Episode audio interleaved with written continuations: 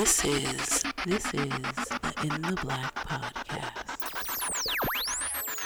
In the black, bro. Hands down, one of the best podcasts.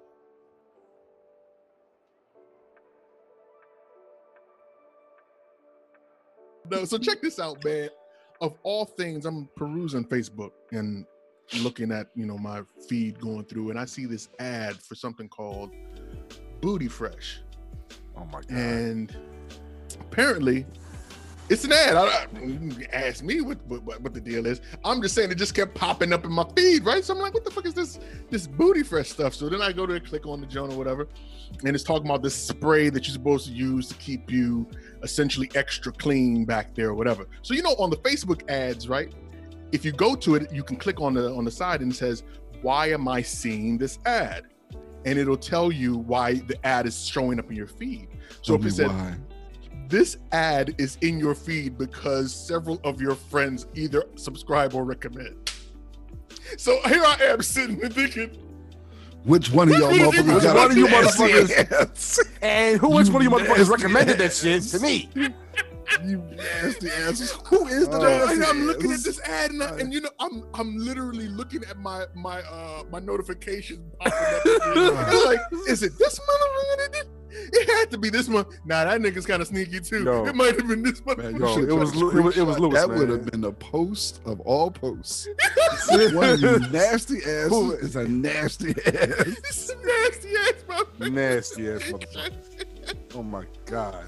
I know we laughing about it, but I know it's really L, man. He's been talking about this Nah, whole bro. OnlyFans Nope. thing for a little bit, so it has to be. No, no, no. L, no. just go ahead and admit it. Man. Nope, we got Poo-Pourri over the street.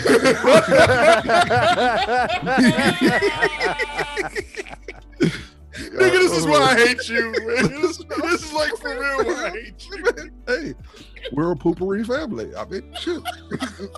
My mother-in-law Yes. buys that shit by the cases. Sends it, bro. oh, damn. Yes, welcome, welcome, welcome. What's up? What's up? What is up? Back once again, it is the incredible In the Black podcast. And in case you weren't aware, this is a podcast dedicated to covering the current events and social issues going on in your black world and covering it all from the perspective of three grown ass men that know that when there's no justice, there's no peace. Mm. I am your host, Big O, Mr. In the Black himself, but you know I can never do this alone. Let me introduce the rest of 3 6 Mafia. Crush, say what's up. What's good, everybody? No doubt. L, please say what's up, man. What's good, family? No doubt, no doubt. And later on tonight, we're going to be joined by defense attorney Michael Campbell to talk to us Oh, about yeah, things we should yeah, know when interacting Oh, with yeah. the police. Mhm. But if you're checking this out on YouTube, make sure you smash that thumbs up and please subscribe so that you don't miss out on the next video. Now, before we jump into the meat and potatoes of things, Boogie, please tell these folks how they can become part of the family, man. Hey, man, we really are looking for more of you to join the family. Big shout out to all of our new subscribers, man. Everybody who's become a member of our family. We really appreciate Yes, everybody yes. doing that Thank sincerely. Thank Uh, you're making us better. Uh, but for you folks who have been lazy as shit, who have not become members of our family just yet, You're trying to get them to come in and then you slapping them across the face and You shit. know what I mean? Come on, man. Sell that shit, man. lazy asses. Hey, come on over to the In the Black podcast, uh, our website, and click on the Become a Member of the Family tab. And from there, you can do all sorts of great things. You can buy our swag, you can subscribe to our Patreon, you can give us money to improve this product that you have loved so much for so long. Uh, come through, drop a come, drop some change. Get yourself together. Help my man L out. Mm-mm-mm. Speech therapy. You you you you fucked me out tonight. I don't know what's going on, bro. Listen, Yeah, man. man. You need caffeine injection? Mm-mm-mm. Listen, I ain't drinking either. Just, He, he was drinking before the show started. It's all good, man. We know understand. what I mean? Understand. I'm out of solo cup, so I can't. oh, you can't drink without a Can't- solo can't cup? do it. That's the only cup, bro. Oh my goodness. Yeah. And from now until uh, Father's Day, uh, we are currently running a promotional on our Heroes Not Hashtags t-shirts and our Black Men Incredible t-shirts. So make sure you jump in, support the cause, support the In the Black podcast and pick up one of those uh, while they're on please, sale. please. Um, and we want to give a quick shout out to our partners for the show, of course, at podfa- uh, podfaves.com. Do you love podcasts but find it hard to find your next bingeable show? Podfaves takes out the guesswork by easily identifying the best podcasts out there so you can spend less time searching and more time listening. That's podfaves.com, P O D F A V S.com. Now, we do not have a black box letter for tonight. Uh, the reason being is because I wanted to actually talk about uh, the talk. And by the talk, I mean the talk that Mm. many, if not all, African American uh, families have with their uh, young children, specifically their young boys. Um, Mm. my children uh, have been asking me for the past couple of days by watching clips on the news when I watch the news about what's going on, what caused all of these protests and the craziness that we're experiencing now in our streets. And it took me some time to gather the courage, to muster the courage to be able to do it. But my wife and I, we finally had that conversation uh, with them. Um, I will tell you that as a an as an adult, as a parent, as a father, that that conversation was the second most painful conversation or feeling I have ever had in my entire life. Uh, my daughter, for those that listen to the show, know that she has sickle cell, and she has sickle cell to the point that she visits the hospital uh, regularly. She'll be admitted, and she'll be there for for days at, at a time. Um, when I see her sitting in the bed, laying there after being admitted with tubes and all these connections on her, I feel Mm. so helpless. I literally feel like a helpless lump of shit because I cannot fix what's wrong with her and just snap yeah. my fingers or buy what I need to buy or cut off the limb that will help her to feel better and get her up out of there. Yeah. That is exactly the way I felt when I had this conversation with my Hmm. children. I felt helpless. I felt helpless because even with everything that I'm telling them and the multiple conversations that I know we're going to have going forward as they get older, I still can't fix the problem. That there's still going to be subjects, or at the very least, in some capacity, statistics to the system and pawns in a white supremacist system. I say all of that honestly to bring us not just full circle regarding the talk because i think that that is a very deep and needed conversation that needs to be had but also to give us some updates regarding the current situation going on with the george floyd case. Um, the remaining three officers that were uh, involved in the the murder of george floyd have now been arrested they have been arraigned uh, bail has been set to $750,000 for each one of them. Uh, no trial dates have been set at this point, but here we are after almost 10 days of protests, finally getting some semblance of justice. And even within that, it doesn't change the perspective of what myself and many other families across this country are going to have to do at some point or the other. Um, since this subject primarily was uh, Crush's brainchild, man, let's go ahead and start it off, man. I know that we you were t- the, it circled around the I guess the relationship between the African American community and the Asian American community and the lack of recognizing or the process of anti-blackness and what that looks like in our communities, especially from the Asian uh, Asian community. So let, you can go ahead and start it off, uh, Phil. Yeah, um, this was something that was, uh, you know, brought to my attention uh, through a couple of uh, a couple of channels, and uh, there were a couple of questions. I've seen, I saw some posts uh, from uh, you know, different uh, Asian uh, American people in the entertainment industry, and most notably Sophia Chang. She was the first uh, notable person that stood up and called out the Asian American officer that stood by um, and uh, literally kept people away while He was look. his colleague um, killed Mr. Floyd. Um, she uh, she ripped into him, and she took the she took the chance to highlight uh, you know what the Asian American community needs to, needs to confront, and that's any uh, trace of anti-blackness in their anti-blackness in their community, which makes no sense because she's like we've been pawns in this whole thing the whole time, being used as the model citizen, you know, and which uh, you know which uh, led to a much larger larger article that I saw about this that uh, explained the idea, this larger idea that the Asian American was uh, really uh, used as a, a the stereotype used as a stereotype of the model citizen against other communities of color. yes.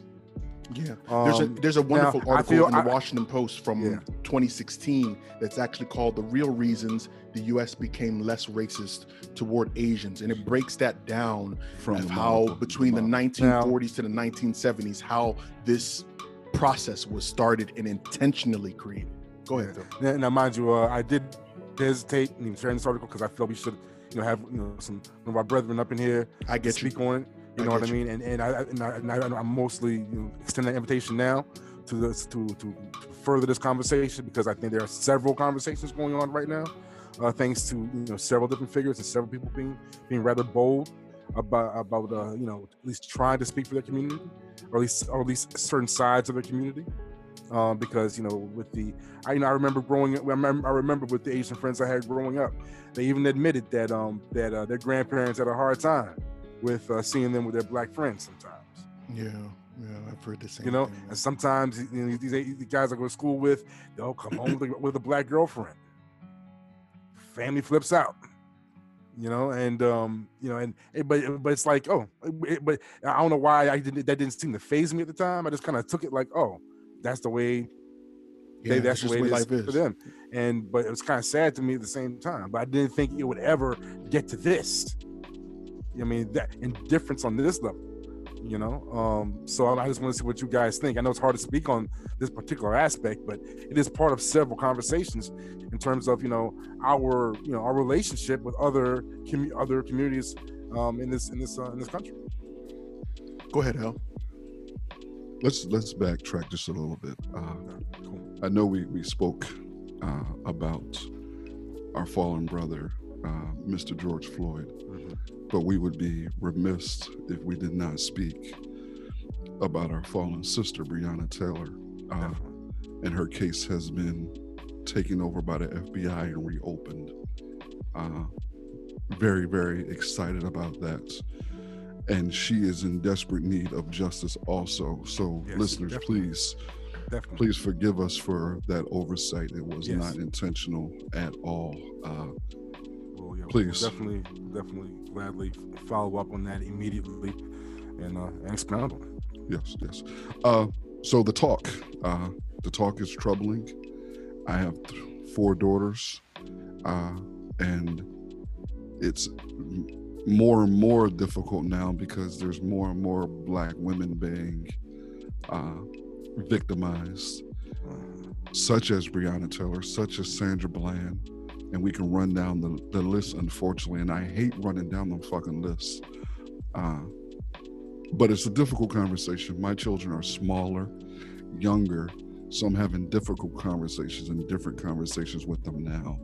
Just kind of pointing out differences between races in a way that doesn't create many radicals, if that makes sense. Uh, and it. it, it can be it can be difficult. It can be really Mm. difficult because they're young, so they have a tendency of asking more questions.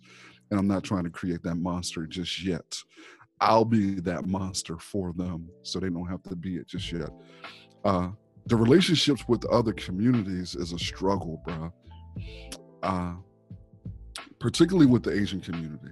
Real quick, I always- think that some people might ask why we're putting these things together, but I honestly don't think that we can have a conversation about the talk and separate not only white supremacy, but the idea of anti-blackness and the other communities that we're surrounded about without with it within that conversation, removing them Fair, from that conversation. so that's the reason why I'm putting them together. Good, good, because that's the connection there that I think we need to pay attention to. Anti-blackness is a it's a, a real thing. Uh, but that relationship with us in the Asian community, I've always viewed uh, Asians as someone who assimilated better than Black folks did. Uh, assimilated in a manner where they were able to play that model minority role by keeping their heads down, doing well in school, staying out of trouble. Uh, but that model, as I got older and began to read more, became much more fucking troubling for me uh, because I realized how bullshit that is. Uh, and it took me a while, honestly, to get to a point where I was able to acknowledge Yeah. uh, my own personal biases towards the Asian community. Uh, because I viewed them as someone who was able to get along better than Black folks was. Uh, not knowing the reasons behind, or at least at the not time. knowing the reasons. Yeah. not- yeah, yeah, yeah. Because and, and just keeping it a buck, uh, within predominantly black environments, particularly low socioeconomic environments, most of our mom and pop stores are owned by minorities, whether they're Arabs, Hispanics, Latinos, or uh, uh, Asians. And and I, I'm trying to be careful because I'm not quite familiar on what term or what phrase that I should be using. Uh, should I say Asian is Asian derogatory when I should be saying specific ethnicities as Korean and I Chi- I- I- Yeah, I'm- I'm- In fact, the the cop uh, the the cop is, uh, is is identified as I hope I'm mispronouncing the, uh, the term correctly, Hmong Hmong American. yeah, Hmong yeah, yeah, American, yeah, yeah. See, see, I'm not, I'm not familiar. You know what I mean? So Yeah, that's I'm where- we, we, we need that- to get to know that- each other. and that's Yeah, where that we do. conversation should really further do. deeper uh because there's a lot of questions i can ask them but i don't know how to navigate that and honestly i'm in a thought process currently where i struggle with watching black folks unite with other races in the midst of us fighting against anti-blackness and white Right. supremacy Right. uh in it in all honesty i don't trust other races because i think for one particularly minority races they have their own issues and their own battle against white supremacy and i think sometimes when we join forces those issues get lost in the mix.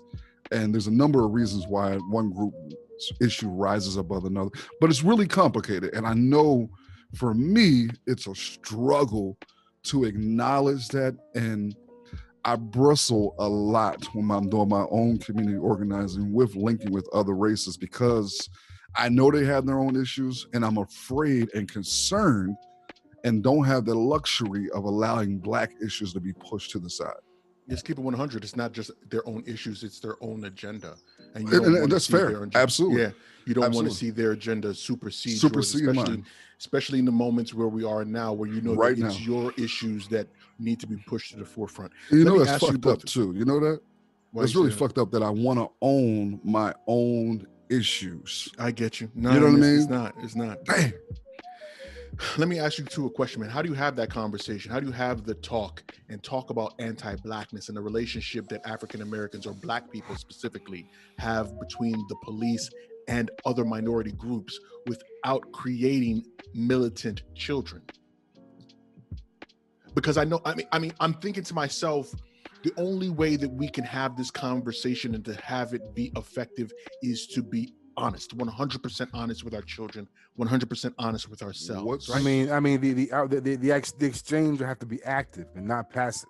Yeah. You know what I mean? They just can't be receiving. They, they, you know, I have to listen to what they're understanding when I'm telling them. You know what I mean? Whatever fear, anger, confusion, or complete comprehension, I, I need to hear that back from them because I just want to talk at them about this. Because one thing I, I don't, one thing I don't think they would understand is the level of passion I have about it. Excuse me. I'm, I'm going to seem irrational to them. You know what I'm saying? Yeah. because uh, because they because they don't understand what it was yet what it's going to feel like to lose someone that way. Yeah, yeah, yeah. They, they, they can't I- comprehend they can't comprehend it yet, and that's understandable. But you know that that's one thing I guess you have to do is try to filter the emotion out and try to keep it somewhat emotionally sanitized for them. to- to and I have a and I have a, a different perspective on that. Uh, I think radical, militant, those terms have been getting a negative view within our community here of late.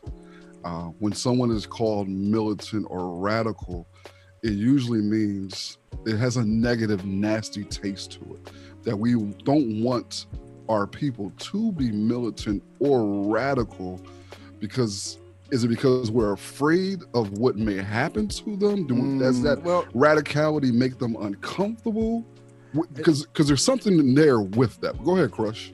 I think the radical thing about about the radicals that it, it immediately implies a very narrow, specific mindset, fixed, unmoving, unshakable, Yeah. and unreachable, to the point of unreasonable, point of irrationality. Yeah, yeah. And I think that- that, that- definition Yeah, is unfortunately is incredibly is subjective as we know Mhm. because I wouldn't use that definition, but I would classify myself as radical, meaning Right. that I tend to take approaches that are outside of the norm right. That we tend to use. That's why I, I wouldn't go. well. I wouldn't go that far as saying that I'm fixated and I'm unable to see other approaches. But I would say I'm definitely radical. Oh no, this is this is what I this is what I see with the white gays. That- Got- the gotcha, white gays. gotcha. I'm saying Fair, the brothers fair. I know who are radical, they have a radical mindset for us to grow. sure, It's sure, about it's sure. about growth, Yeah, and and so- progress. but what they're seeing is a It's fixed mindset different. that, that, Yeah. that can't be reasoned with, and is always angry, and Yeah. can't be and it can't calm Yeah, down, and can't be contained. That's what, because that's when what we see in the when we see in the media in movies the radical black dude is always the one with the kufi who every other word is some And- and it is- sort of extreme black well you know it- it- erratic, loud, and, Yeah, yeah. And, and, and and sporadic, and almost manic.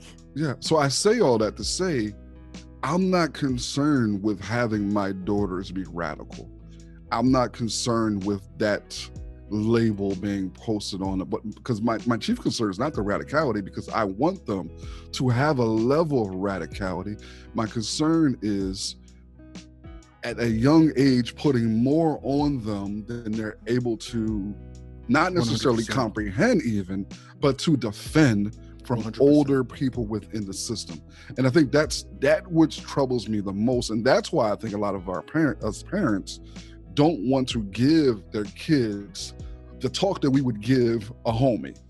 Because the talk that i'm giving a homie who's just waking up to the fucked up system first off i'm like yo why the fuck would you sleep so long? Second, right, right, second then i'm just diving in and giving them an unloaded gun. But for my children i got to be a little bit more cautious. And i'm worried too sean and this is something that i think about all the time living in a, a patriarchal society having girls i was in a conversation with my wife briefly and i was talking about how i don't want to have my daughters grow up to depend on men to be their defense I Mm. want them to grow up to have a relationship or relationships with men where they're able to support each other. And it's a different dynamic and component.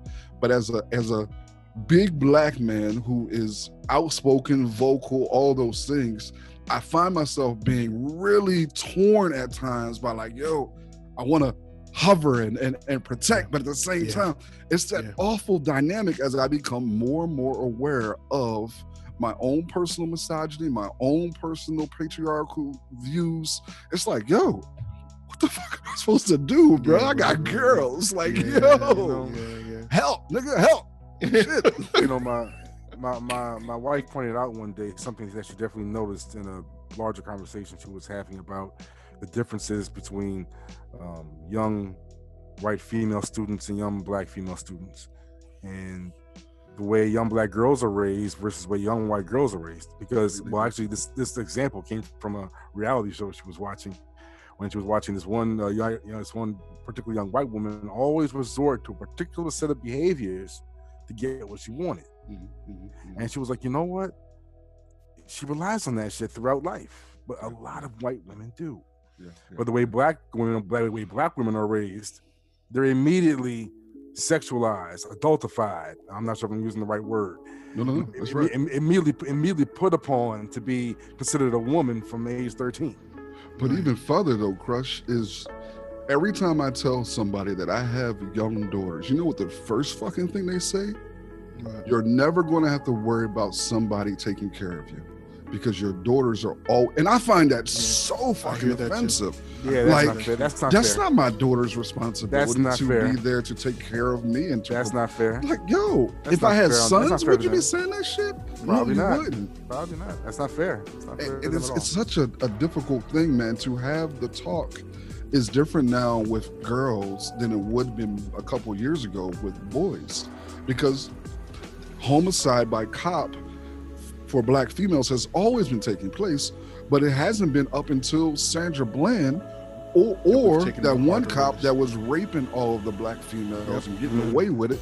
it. It wasn't until those extreme cases, and that's another point. It's usually extreme ass cases of violence that gets us to want to defend. Yo, we fucked up. Go ahead. Yeah, we did. I mean, th- th- th- this is another conversation that's been uh, bubbling up a lot, uh, especially thanks to Mr. Boyega, who became emotional about the topic in public. And um, yeah, like that's that that, that's probably for another show. That might be another show. No, no, I. I, think I think one of the biggest things that I've run into as we've been having this conversation online with our listeners on our Facebook and so on is the fact that as many people that I know that are having to talk with their children or have had to talk with their mm-hmm. children, there's a lot of folks that aren't having to talk with their children. And I think I, I- I don't want to say that it's to their detriment because I know healthy young black men and women that recognize the ills of our society and what white supremacy is and the place it has in our society and they're fully functioning. And i don't mean that in a dismissive way or in a negative way but I, I'm there going to folks- agree. Yes, I'm not going Yeah. to rain down my normal wrath on people for doing shit like that. I, I won't. but what I will say is this: if you teach you teach your kids not to talk to strangers, you teach your kids to look both ways across the street. You teach your kids not to take candy from a stranger. You teach your kids to stay close in busy places. You need to add to that list, unfortunately, how to engage and deal with the proximity of white people. At some point in time, that is going to be a conversation that you're going to have to have.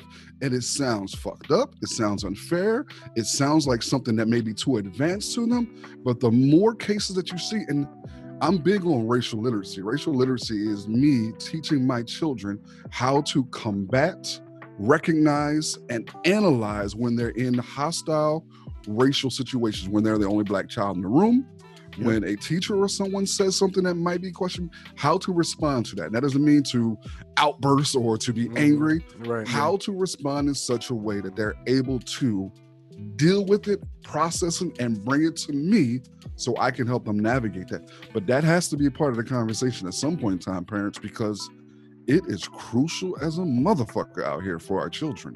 yeah, yeah. Heavy. All right. Uh, like I said, tonight wasn't a black box night, but as usual, if you'd like to get your comments and emails or comments and thoughts shared on the show, please, you can always share your uh, your thoughts with us at our email at in the black podcast at gmail.com or you can message us on our facebook page at in the black pdcsp on facebook um, right now what we're going to jump into recently new orleans quarterback probably future hall This of famer. I don't i won't go i won't i mean i'll i'll give him that credit. Uh drew brees was interviewed by yahoo finance and they were talking about a whole host of things. Uh, and in that conversation drew brees was asked by the interviewer what his thoughts are regarding a possible return to of kneeling to the nfl and this is what he had to say let's take a listen I will never agree with anybody disrespecting the flag of the United States of America. Let me let me just tell you what I feel when the national anthem is played and when I look at the, the flag of the United States. I envision my two grandfathers who fought for this country during World War II. And in many cases it brings me to tears thinking about all that has been sacrificed, not just those in the military, but for that matter, those throughout the civil rights movements of the 60s and everyone and all that has been endured by so many people up until this point. And is everything right with our country right now? No. But I think what you do by standing there and showing respect to the flag with your hand over your heart is it shows unity. We can all do better, and that we are all part of the solution. Now, as you can possibly imagine, Drew Brees has gotten a ton of backlash, not just from the general public, but from other NFL players. And within less than 24 hours, he has issued an apology. And I want to make sure to read this- Apologies, plural. I, Plural. well, I I want to read his lengthy apology that he put up on Instagram earlier this morning. Get y'all sugar Uh, ready. White tears make the best Kool-Aid. Get it. Oh Lord. I would like to apologize to my friends, teammates, the city of New Orleans, the black community, NFL community, and anyone I hurt with my comments yesterday. In speaking with someone, in speaking with some of you, it breaks my heart to know the pain I have caused. In an attempt to talk about respect, unity, and solidarity, so- solidarity centered around the American flag and the national anthem, I made comments that were insensitive and completely missed the mark on the issues we are facing right now as a country. They lacked awareness and any type of compassion or empathy.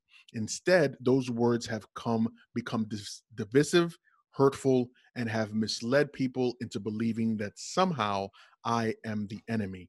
This could not be further from the truth, and it is not an accurate reflection of my heart or my character. This is where I stand. I stand with the Black community in the fight against systemic racial injustice and police brutality and support the creation of real policy change that will mm-hmm. make a difference.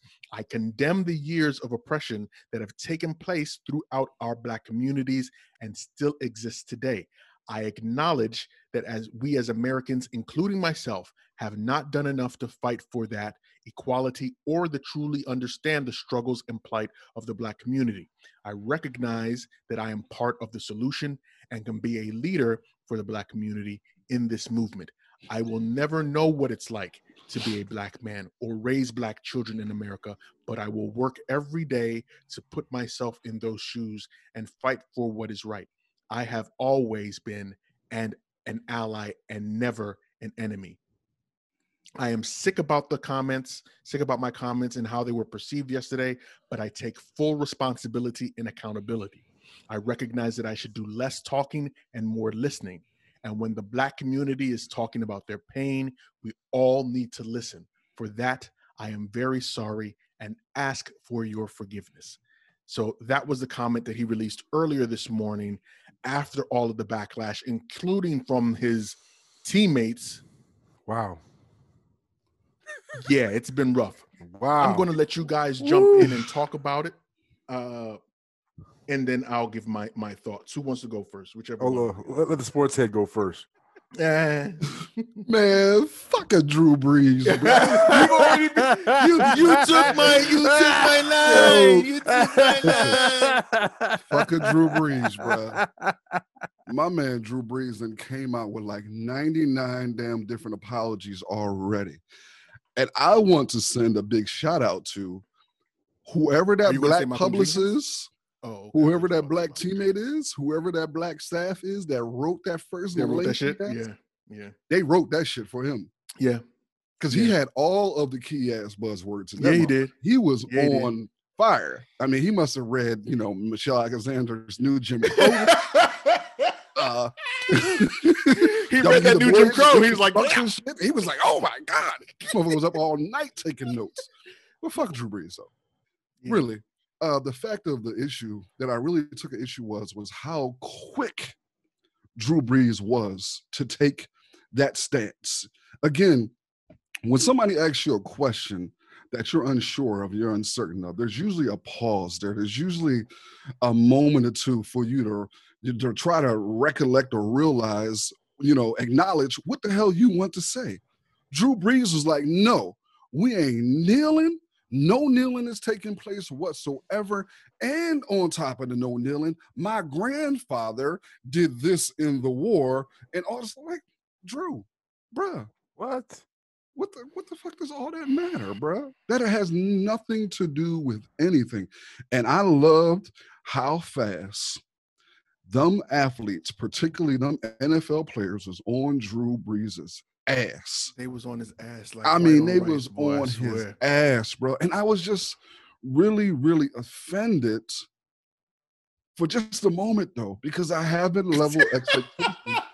Listen, I expect white people to respond that way when they're asked about the military, the flag, any of that, because and especially when they're being asked that by another white I- person. listen, it, it was it was the number one response, and Drew Brees has been consistent with his views and stances on this damn flag situation. Listen, my guy, I'm like, glad you bruh. said. I'm so glad It ain't, you it said ain't even shit, I was just like, I'm you know, fuck Drew. I'm so glad you said it, man. And you know what? I got into an uh, I won't say an argument, but I did have a um an interesting conversation or the beginnings of an interesting conversation with our homie V Bland because I told him that to be very honest with you, I operate from the stance, e- Come on, especially the come on, older hop I on my get. team. Hop on my team. you stupid. Come The on, older bro. I get, I, I know you operate from the stance that white people, at the very least, if they aren't racist, they are racist adjacent,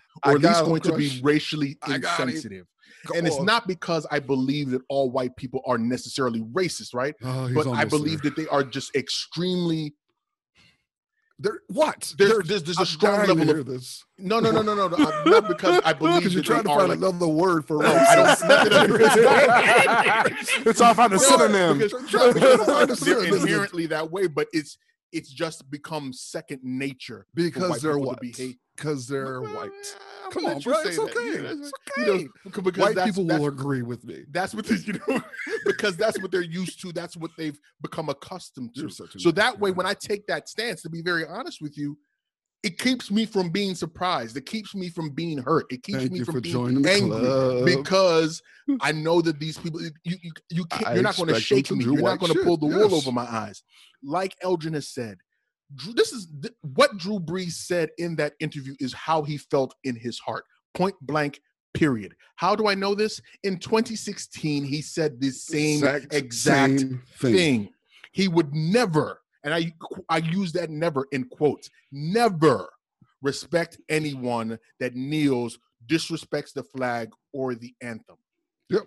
Why is this important? Because it was that same stance that he took in 2016 that was getting him paid, getting him recognized, and getting him these endorsements because he was Captain America. He was that dude. People And he was Captain fighting America. Why? Because he came to a predominantly poor Black- city Mm, say and did time, what? dude. He came to New Orleans during the height of what? Yeah, Black Downfall, dog. Mm. Bruh. They rallied he rallied around the community for Katrina, and he felt like in his whiteness he could say whatever the fuck he wanted to say. wanted to say. And people, well, let's let's keep it let's keep it all the way all the way funky, man.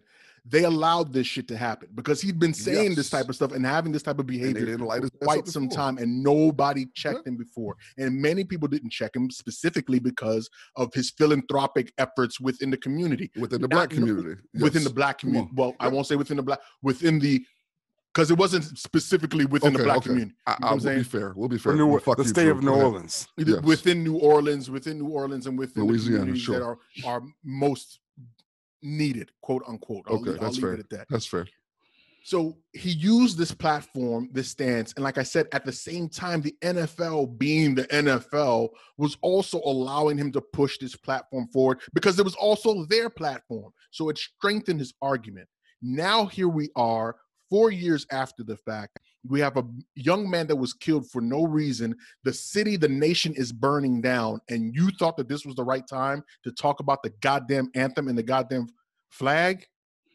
And you use and i feel man I, you know what? I don't know if his grandparents are still alive. I'm assuming that they aren't given his age but i would be disappointed in this dude if i was his grandparents i would be disappointed in him. Why would i be T- t- disappointed tell me him? why, please, because I'm i'd dying be disappointed in this dude. You, nigga, i hate you so much. I would be disappointed.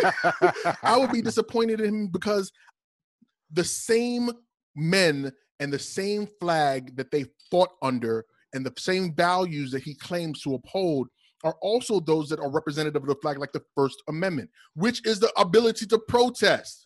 The ability to say whatever the fuck you want to say when the Boy, fuck you, you, want to say it. You are such a nice ass dude. No. I'm just saying But I would be. That's just me. I would be But disappointed that's because what like white if, if privilege that's what allows you you to learned from do. your parent, if that's what you learned from your grandparents telling bro, you they the came. struggles They about came them back going from to the war, war. It was segregated. When they came home, it was segregated as a motherfucker. Yeah. Segregated. So when they came home, they got the GI Bill. You right? Our black people didn't get the GI Bill, You right? which allowed white people to get a leg up to gain generational wealth, which puts our people in generations of poverty. Mhm. Fuck his grandparents, bruh. Unless they, unless, and I'm gonna put a caveat on it because I try to respect my elders a little bit, unless they have somehow actually tried to instill some damn racial common sense in the Drew's ass, but obviously they did. This motherfucker failed. But um, you know what I think the biggest part is because people are asking, what does this mean for Drew Brees? And I don't think it really means anything outside of Oh, I do. football play. No, no, no. I don't think so. I don't think so one bit.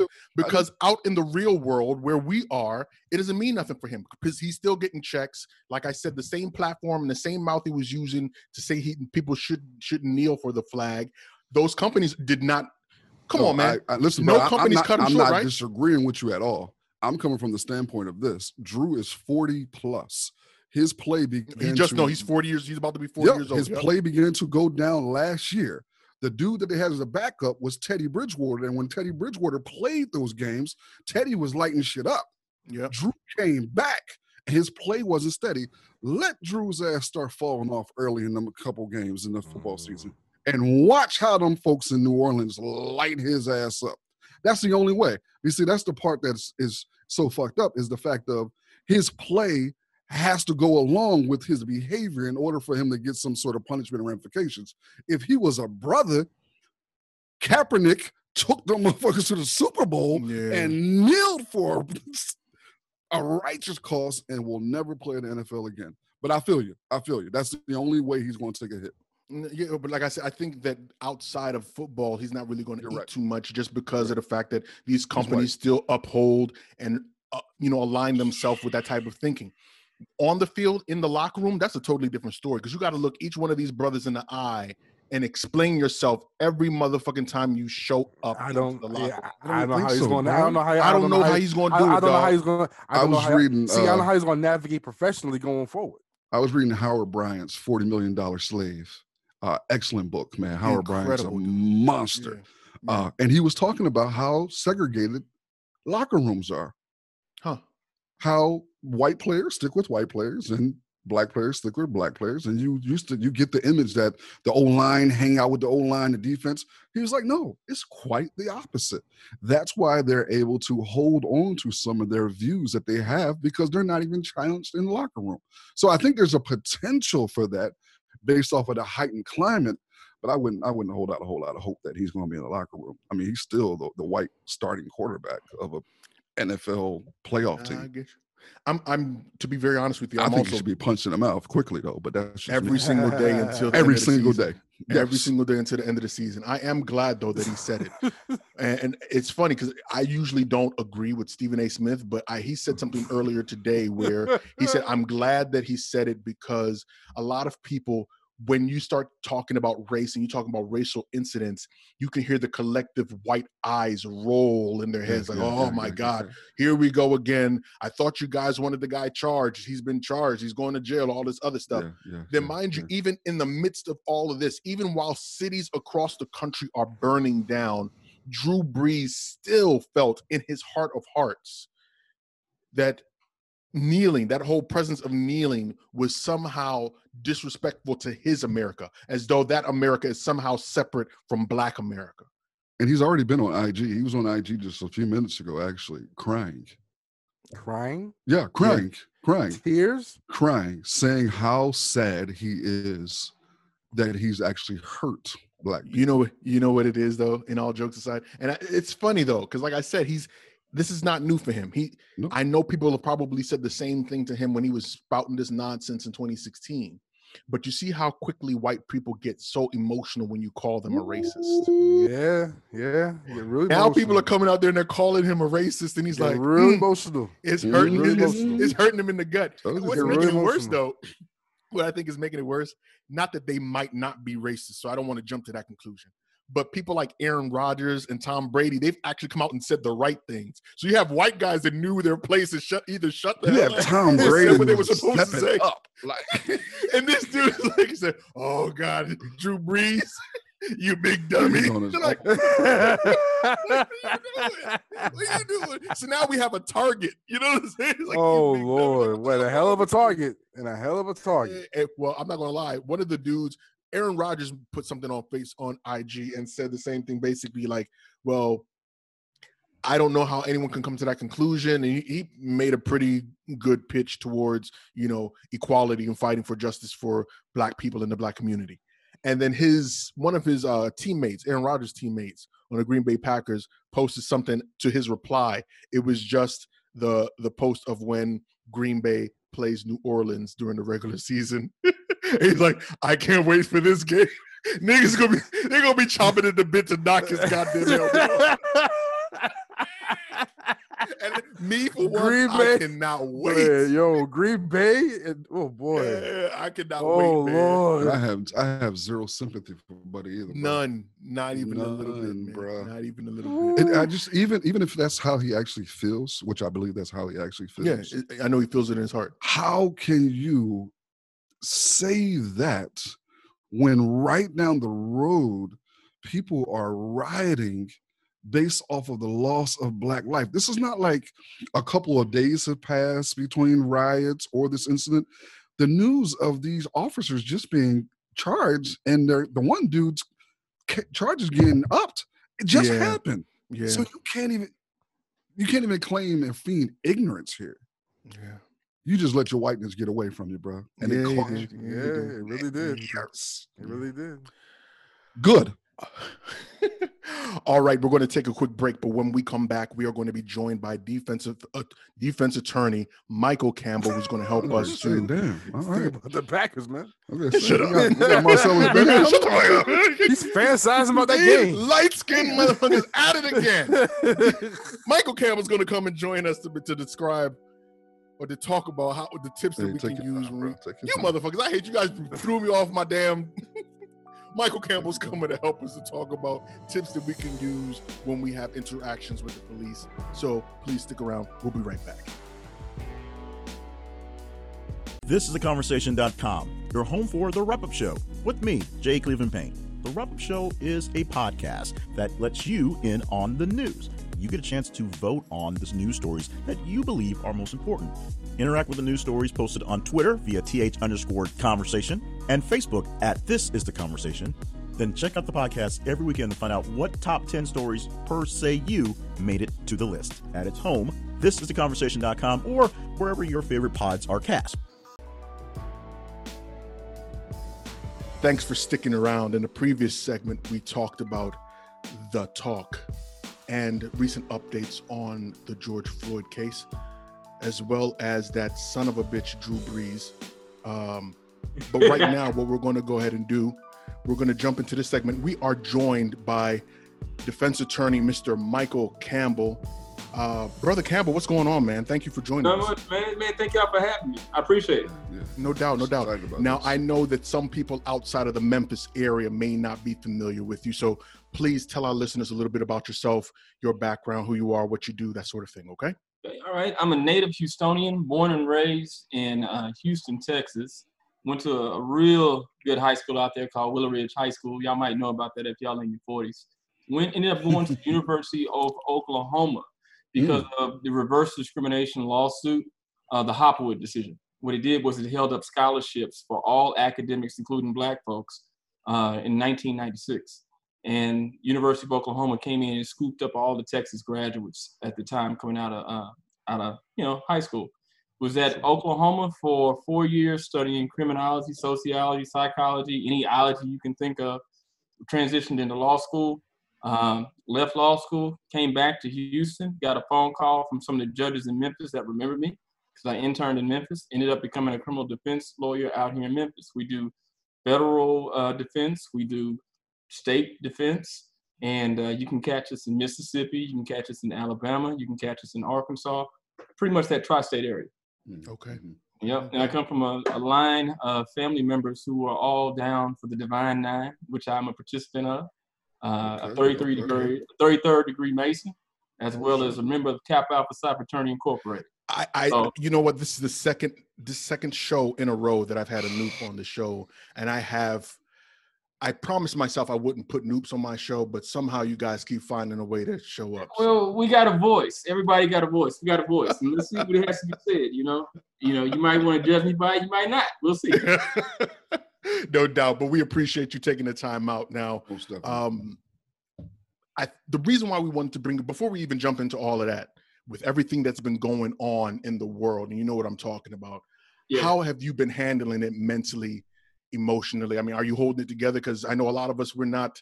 It's been an ordeal for everybody. So how are you dealing with it, man? I don't mean to sound callous, but in my, I have a dear cousin of mine who was my legal, legal partner named Rod Wilson. Uh, where he's upset, I've gotten callous. Mm. I've gotten callous. I kind of expect it now. Um, I wrote a thesis back at uh, in school when I was getting my master's degree that said this is the expectation of what we've created. Um, I expect it. When you give a cop who has a demographic of being a high school graduate, a year of college or so, and you give him a badge to hide his white privilege, what the hell you expect?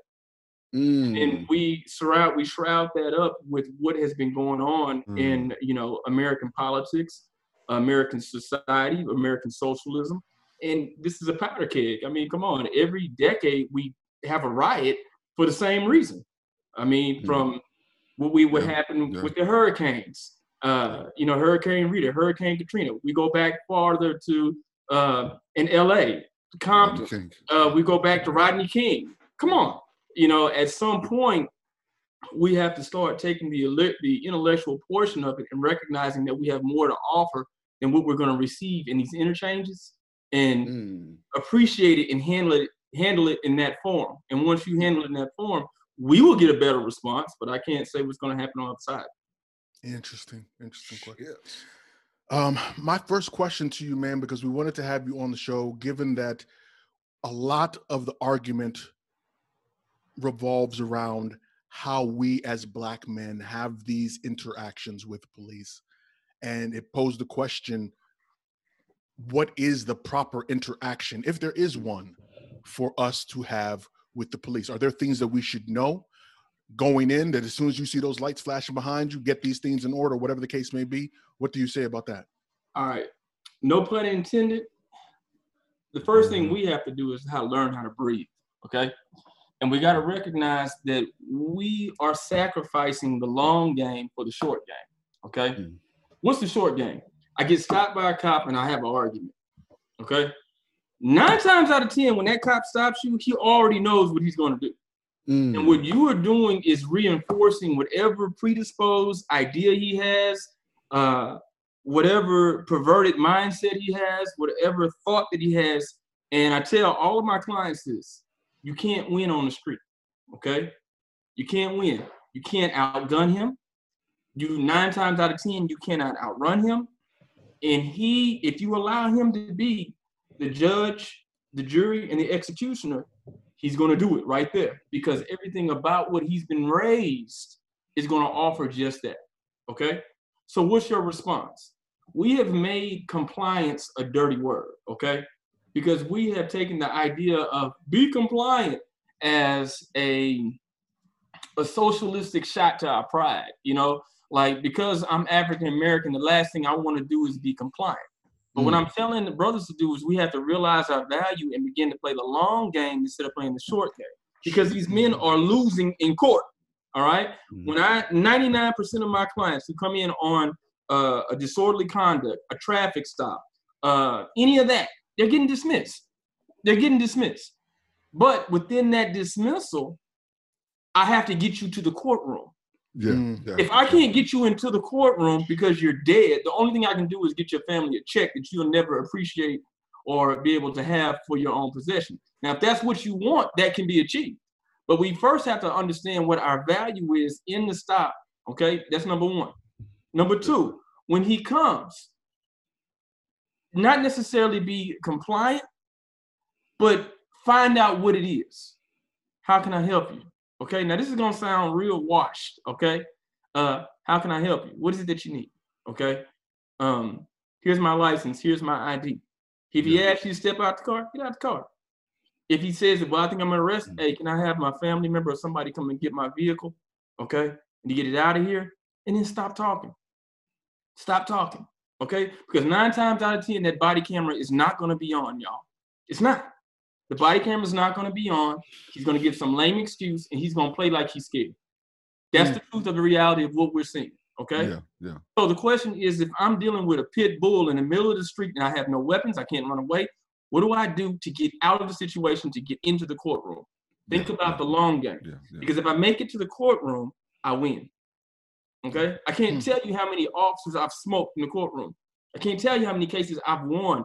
I had a case just last week where I got the officer to admit that he screwed up a lineup because he showed Facebook pictures of who he thought was the person who did it. Who he thought. So that case got thrown out. Yeah. But if I allow you or any of my brothers and sisters to have a fight right there, Mm. that fight is not one that's going we're going to win. That's street justice. Okay. Yeah. Now, if it's a crowd of people, that's a different story. It's a different story. If it's a crowd, because in the crowd, that's when the camera comes into play. That's when my uh, that's when I can document what happened. But then you say, well, what about George Floyd? The girl was taping and this still Yeah, took place. yeah, still What it. about George Floyd? She was yeah. taping and that Mr. Campbell, that still didn't win. Okay. Yeah. Well, in those scenarios, she has a responsibility to make a scene herself. Okay. Help! Yeah, yeah, yeah. Y'all Hmm. killing him. Hmm. Somebody come, somebody come to make such a scene, to make a scene, and to afford being arrested themselves so the one brother's not sacrificed. But we don't see that Mm. type of altruism exist anymore. No, it doesn't. It doesn't exist. It used to exist when our brothers from the nation would get on the street in their black and white suits and they would surround you during the arrest. They they existed when the Black Panther Party had Huey P. Newton and Eldridge Cleaver sitting out there watching you as you did it. But Yeah. now we have sacrificed that for a digitized United States. And me holding that camera taping you is not going to change his reaction because now they're ready for lights, camera, action.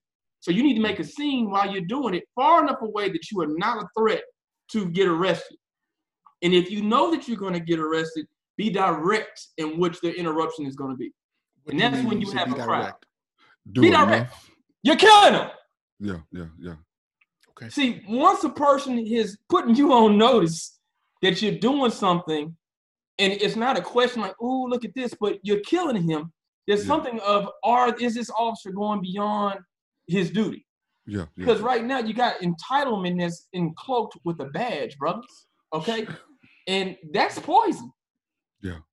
If I tell you all your life you were better than somebody else, all your Mm-hmm. life you because of your DNA, all this happened, and that you are inherently a better person, and we don't want these other people because you are better, and then you get to pull over that attorney, you get to pull over that black engineer, you pull over that black educator Shit. you recognize that this person is in a better position than you are in the country that your granddaddy supposedly made, Yeah, yeah. you don't yeah, think that's not going to play out subconsciously in their mind in the middle of the arrest? So we have to then treat ourselves as though we are just that. See, if I get an argument and I'm worth a million dollars and you're only worth 10, the argument's not going to last very long No, okay? No, no, because I'm not going to sacrifice my million for your 10. Right. Right. Shit. So in All right, so- exchange, in exchange of that, I'm going to give you the short game because I'm going to get the long. Yeah. And that's what I mean by that. Okay. Now let me ask you this. Now we're talking about playing the short game. What happens after, or what should we keep in mind if you do get hemmed up? You sitting in the back of that paddy wagon, you know that you're headed to the station. What Keep should you keep in mind? What are the things you should do? First thing you should do is you're going to exercise your right to counsel. Keep your mouth shut. Because when these guys are in anger, they put anything on that pad. Whatever they write on that affidavit, and it's what they write, and it can't be erased. Okay.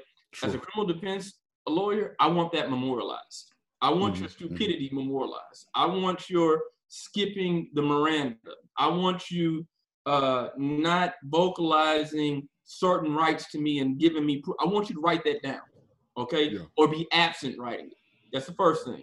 When they ask to have a conversation with you, don't think you can talk your way out of it, Okay, those are what we call in my world admissions. Okay, Mhm. and when you start making admissions, the crime starts being curtailed to what you have stated that you thought you were in the right or you thought this benevolent person was going to help you with. Mhm. Mhm. I can't tell you how many times a person has thought that a cop was going to be benevolent and let them out of a situation, and they use their own statement to create a different crime than what they were stopped for. Y'all follow me on that? Yeah. See yeah, you. Yeah. So here you are, and you have grandmama's prescription in the car. You understand? and grandmama's prescription is slipped up in a couple of pills and fell in between the seats. So now I got Lortab in the car. All right. And so now I'm being pulled over. Cop pulls me out the car. He either sees the Lortab or somehow he gets into doing some type of illegal search and he finds, guess what, Lortab. So here's a black man in possession of a controlled substance Dang. in the middle of the night. So I start to ex- I start to explain. Well, I got a story, officer. Uh, see, I drive my grandmother, and my grandmother is on Lortab. And and what happened was it spilled between the seats. So now the affidavit was turns into male is knowingly in possession of illegal, substance. Dang. By admission, he knew it was in the vehicle. He had a hundred and some odd dollars on him at the time. And now you're dealing with street values for drugs, and you don't even buy drugs. Damn. So just keep Some your mouth shut. ass shit, boy. Keep your mouth shut. And by the time you get to court, I'm just gonna walk into court with grandmama's prescription and the title of the car, and then we all go home. But because you sat up there and you gave all these admissions, your affidavit now looks like something that came out of a, the best fiction novel from Tyler Perry. Mm. Keep your mouth shut. One of our uh one of our listeners asked, "How constitutional are curfews?" If you're familiar with that, can you give us some insight on that? What do you think? Well, that is a very gray area. Most people will say it's not, but it's a gray area because what you're doing is most curfews function on the basis of an emergency, um, in a state of emergency that's allocated by a governor or by whoever your elected officials are. Okay. Mhm. And they can make a demand that people be in at certain times because of uh, community safety. Okay, and it's supposed to be geared at uh, a group. Sure. Okay, large groups. It's not necessarily necessarily geared at a person. Now, because of coronavirus, we're starting to see all of these curfews come up were being used for other things. Yes. That's the fun part. But if a person is engaged in a necessity, like I got to go to the hospital or something is wrong, the curfew is supposed to have some type of exception to allow them to function for livelihood. So, is it lawful? Yes. When you get into the court, are they going to uphold it? It's going to be those. It's going to be one of those little dirty little things they let walk out the back door with a dismissal. Mhm. Now, if you use the curfew, if you use the curfew to do something else, that's when you're going to start seeing real problems arise. Okay, like I know that I'm in a curfew, but I'm gonna put this uh, my constitutional right to have a um, to have a gathering there. Now you're gonna be bumping heads. So now they're gonna ask what type of conduct is happening within that gathering, and is that a criminal behavior? But they're not gonna use that to bring a criminal charge. And if they do, it's not gonna survive. It's not gonna survive. It's I call it, in my opinion, in my opinion, it's a legal farce. It's an order to comply that if you don't, it's more a civil issue than it is a criminal issue. Okay, they're gonna be hard. They're gonna be real hard pressed to take you to to to, to jail and make that stick. It's probably not gonna stick at all, unless they say it's tied to some type of illegal act, like a vandalism, a theft of property, uh, you know, assault or something like that. And even then, it's not gonna make it. You guys, man, I know you got questions, man. Go ahead and jump, uh, jump in. I don't have a question, but the one thing that uh, he spoke on is when we get pulled over by the cops. Uh, I was having a conversation the other day about with someone about that type of situation as a black man. The tension that I feel the moment that I see them fucking lights behind me, how my blood pressure goes up, and I immediately feel attacked. That my defenses go up. Literally, I, I, I there's a fear that just goes straight through me, and I think that fear at times can be paralyzing to the point that it fucks with the decisions that we make next. Uh, that a lot of times I see brothers, you know, on these videos and shit that we see all over social media where these guys getting arguments back and forth and they're real combative off the gate with the cop. So And I'll be like- escalating the problem. Yeah. And And most just, of the times they're giving them lose-lose. stuff that doesn't exist. They, they're giving them laws that are not applied correctly, and sure, sure. but again, you're giving it to somebody who doesn't even know the law. That's the part I'm trying to get people to see. Do Hmm. you think somebody that has spent uh, a year worth of college, an associate's degree, Uh, knows the nuances of Arizona v. Gantt, Wong Sun v. United States? No. Do you think they know the Fourth Amendment, the Eleventh Amendment? Do you think they understand qualified immunity? Do you think they get that? No. no. All they're doing is pointing, and they got a little book, and they're trying to figure out which one of these boxes I can check that fits what I think you did. Yeah, yeah, And if you give them an excuse, they're gonna check every single one of them. yeah, yeah. So what I tell people is try your best not to be hostile and recognize that you're gonna play the long game. Now, what I do when I see a cop is different from what everybody else does because I'm ignorant.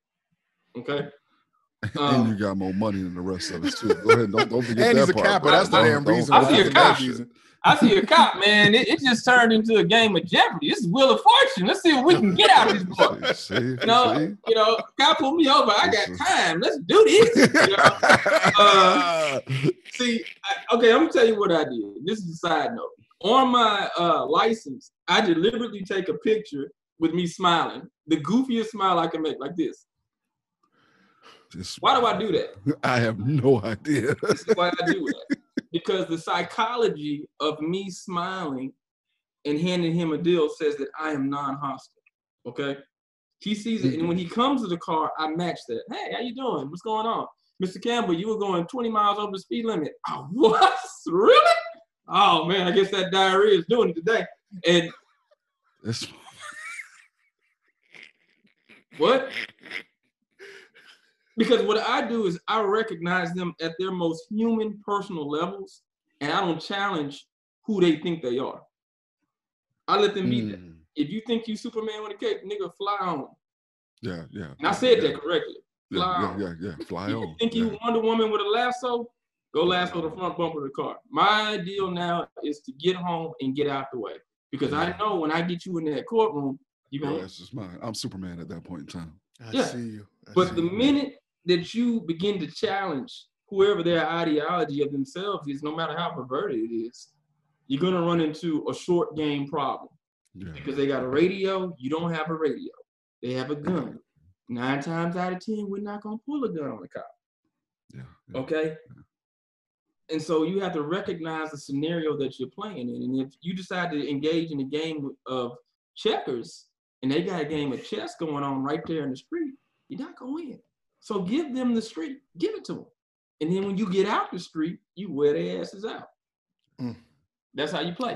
And it's I've been going 15 years, knock on wood, and I have not gotten a traffic ticket. And ain't got nothing with Hey, me. oh, don't you it. try that shit, bro. I know. I'm too Um, dark skinned for that bullshit. you you too dark Um, skinned for that shit, bro. You Don't asked worry me, I'll about it. with you, um, I, I do have to wonder. Um, uh, isn't there another layer of uh, complexity when it comes to you know immigrants from of the African from the African diaspora when they interact with American police? It is. Um, but you got to remember when you start talking about different layers, you have to keep in mind what is the cynicism, what is the theology, what is the racist tone of what they give each person. What they think of a Chinese person is going to be different from what they think of a Nigerian. Yeah, Mm, It's different from what they think of a uh, a African American. Okay, Yeah. you pull up and okay. Now, forgive me. I'm a defense attorney. I speak in real defense terms. If I'm a Nigerian and pulled over, they're not gonna be looking for me uh, killing nobody. They're gonna look to see what paper crime I committed. Mm, Mm. Interesting. shit. Okay, if you pull me over and I'm Caribbean, what are we looking for, y'all? Yeah, yeah. We're looking, We're looking for weed. Yeah, yeah. If I'm African American, based on how you profiled me before the stop, is going to dit- dictate what you're looking for. Hmm. All right, let's play a little bit. Let's play. Let's go a little further. If I'm at my house and I call from the house and I'm a female, what are they looking for? Domestic violence. Domestic violence case, the DV assault. If I'm female and I'm black and I get in a unit is called and I'm not at my house, what did I do? Theft of property. Mm. Hmm. Okay, so what's going to happen is they're going to categorize you. So based on what you are, you are going to be labeled or profiled for that because that's going to be whatever that preconceived notion is. Okay, I'm just telling you what I see. I'm not what I believe. You okay? So What? there's so the notions for Middle Eastern people might I blew be. Hmm. You don't see with the Middle Eastern guys that come to court. Usually, nine times out of ten, what I see now this is gonna hurt your feelings. Nine times about- what about Homeland Security gets involved. yeah. But this is with the Middle Eastern. This is what if it's fed. But in state with the Middle Easterns, what you generally see is going to be some type of selling alcohol to minors or something along that line. You know, not having proper licenses. Um, they're not going to get. You don't see a lot of them with uh, with with dope charges. You're to see them with bad visas. Uh, you see theft of properties also. You see that.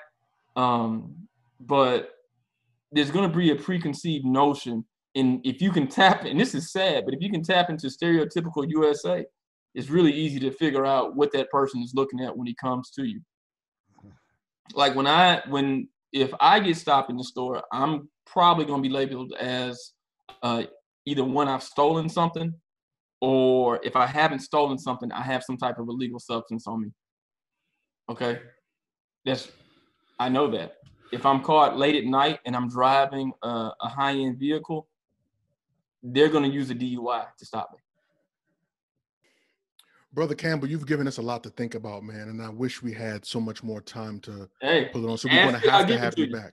You don't have to agree. You Please. You don't have to agree, but it is what it is. Nah, man, nah, I- Oh, we, and we no. really appreciate it. We're gonna have What to have you back on to jump Hold on, what happened to my guy with the qualified immunity question? No, Where it's, it's here. You if you want to answer that before you go, that's good with me. So I'm gonna read the question out. Qualified immunity. One of our listeners asked the question: What are the obstacles in the way of getting at the police union contracts and reevaluating the doctrine of qualified immunity so that it isn't abused so easily? All right. First, do me a favor and break down what qualified immunity is, All right. because a lot of Qualified- don't. Qualified immunity is um, the cloak of immunity that's given to police officers or elected officials or any official for the government that I am Sure. acting within the capacity of my employment. Okay. So if I'm a cop and I do something that is coply, like I shoot somebody, I am precluded from liability because I did it in my capacity of, As a police officer, yeah. of a police officer. Shit. That's the first question. But he this is an onion question. It has layers to it. Mm-hmm, mm-hmm. So the first thing is is the person has to be beyond the scope of what they were employed to do. Okay? You may be employed to shoot somebody, but you're not maybe employed to kill somebody. Okay? Okay, okay. You may be employed to arrest a person, but you're not employed to arrest them and then beat them. You follow me? Yep, yep. So the question is, is the well, the answer is is first, are they beyond the scope? Improving that they are, are beyond the scope. That's how you get of their uh, employment. Is how you get past qualified immunity. The second part is we have to go and force these unions to make these officers keep insurance. Like as an office, now this is this is a, this is a radical idea. Come on now. I'm not the I'm not Like the person who created yeah. this idea, but this is a radical idea. Your doctor has malpractice insurance when you cut Yes. the wrong thing. Yep. Your attorney has malpractice insurance if he files the wrong claim or he doesn't do right. Sure, sure. Got it? Yep. We have home insurance if something happens to your house. To You your got car insurance if you have a wreck. But the first two I told you about are basically built on action. Yes. The first thing is we need to make anybody that has the ability to walk around with a gun in their hand, be able to shoot somebody and have a badge personally liable with an insurance claim. So every time you have a wreck in your car, your claim goes up, right? Yeah. Mm. Not only does your claim go up, you have to pay more money to operate. What if every time you make uh, an illegal arrest of an African American man and he makes a complaint, he gets Yo. a check, and your policy keeps going up? To the point where you're Ooh. uninsurable. When you're uninsurable, and because you're uninsurable, you can no You longer function as an officer. Yeah, you can't be a cop. You can't be a cop. I can't afford insurance. I'm too much of a bigot. Too much of a That's, racist. that's my kind of idea, bro. Woo, Right? yes, sir.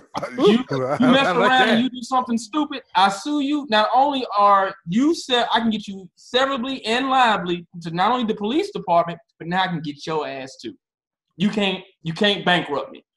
You can't bankrupt your way out of here. Come on, give me that insurance claim. You start making them solely liable for some of them stupid acts, you're gonna see a decline in those actions. What do you think about the act uh, about a lot of people that are pushing the the notion that any excuse me any malpractice on the part of the police instead of having the state end up paying for it or the municipality paying for it I think that it comes out of the that it Mm. comes out of the police pension you don't think I that's say, possible I say everybody. The way you break All up, of them. the, the, way you break up, uh, Mister, uh, we have a union and we're going to protect them. The way you bust that blue shield up, you make them liable too. You make them the owner and the dealer of the policy. So now, when I sue this policy, I'm busting up that little blue union of yours. And then this guy who's standing next to you, who is doing nothing wrong, is now going to say, "Oh hell no, you're not going to take this." Now you're not jeopardizing my son's shit. because you don't know how to act.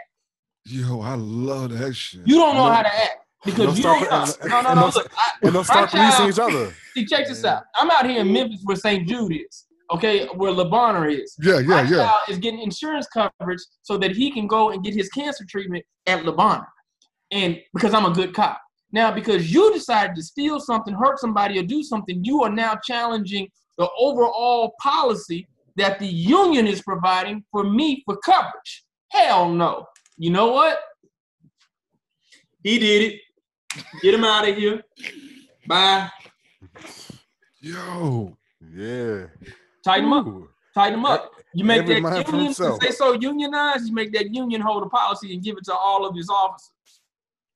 Wow. Damn. You see it now? That Bro, crystal clear. Crystal motherfucker. Yes. So, Yeah, it- man, so when that I is- drop my lawsuit, that is perfect. and see, it, and it also slows the litigation down too, because the common illegal stop now, Joe Schmo can hit your policy for it. Ooh. Mm. You know what I'm saying?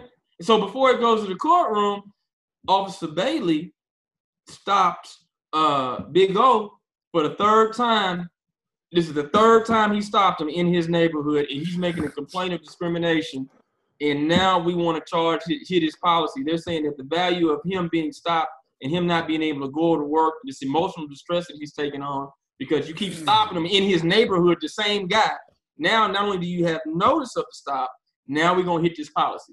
So now you gotta give me ten thousand dollars. Cause you keep doing stupid shit.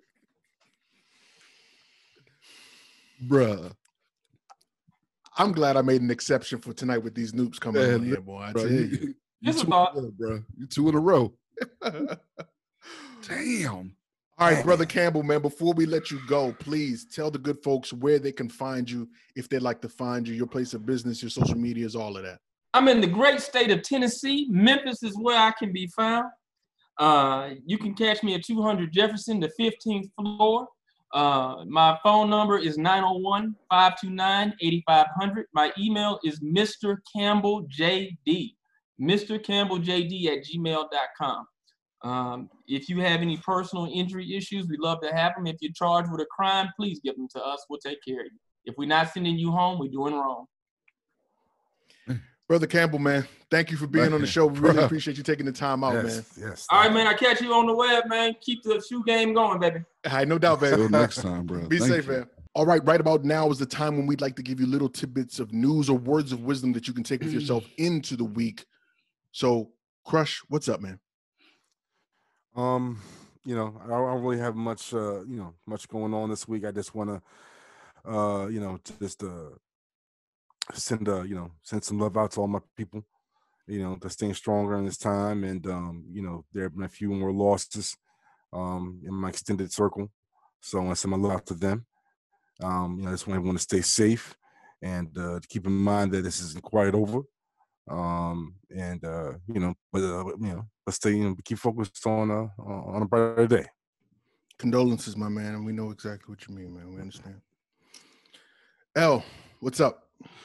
I'm actually soliciting folks to keep me and my family in prayer uh, and send positive vibes. Tomorrow is my brother Chad's birthday. He would have been 51 tomorrow.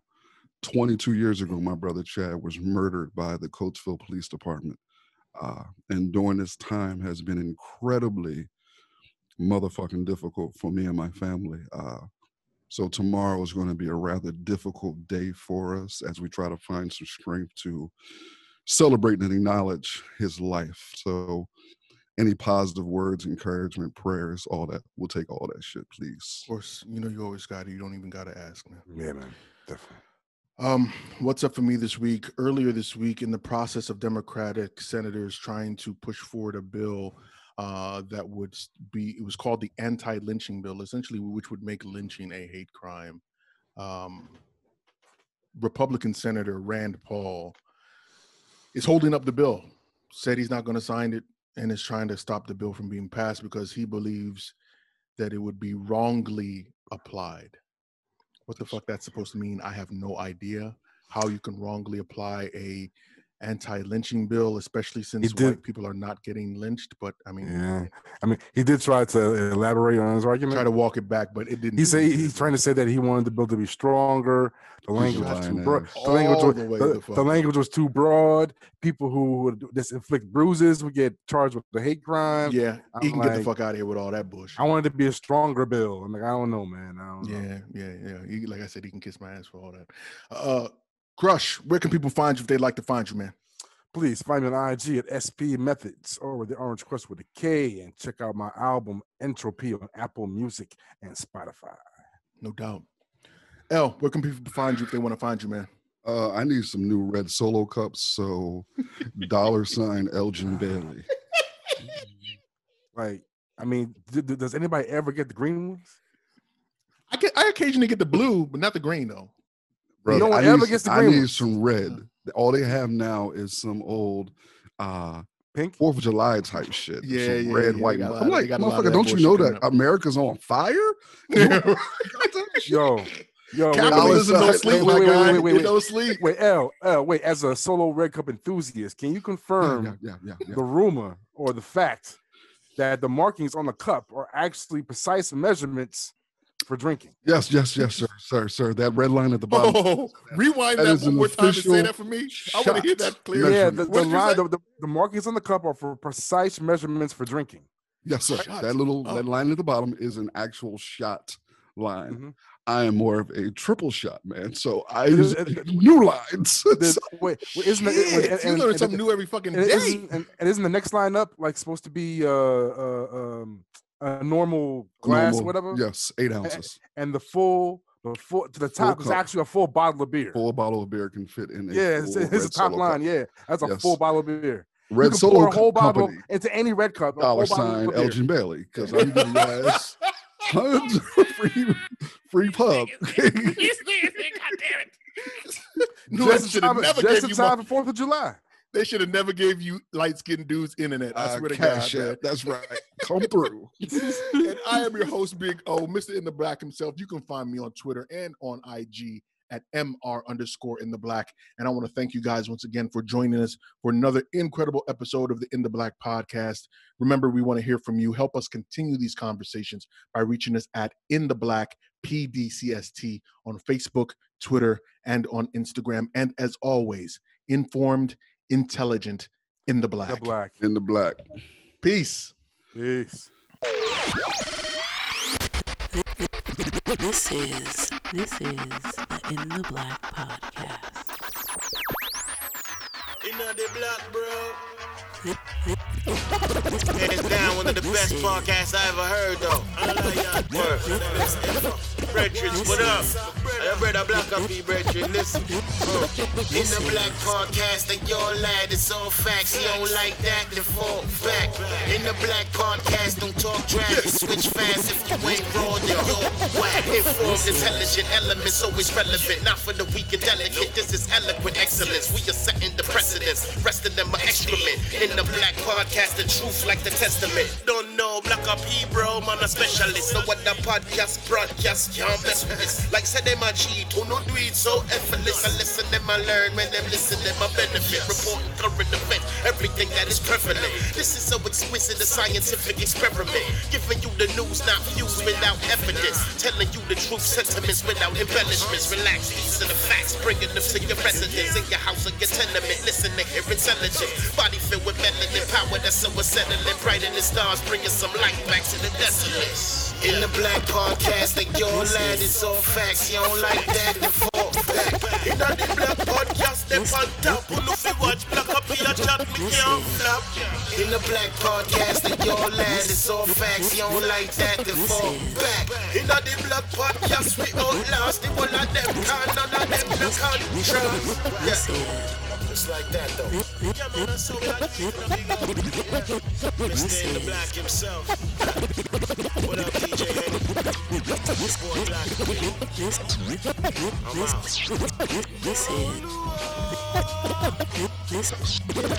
this, this is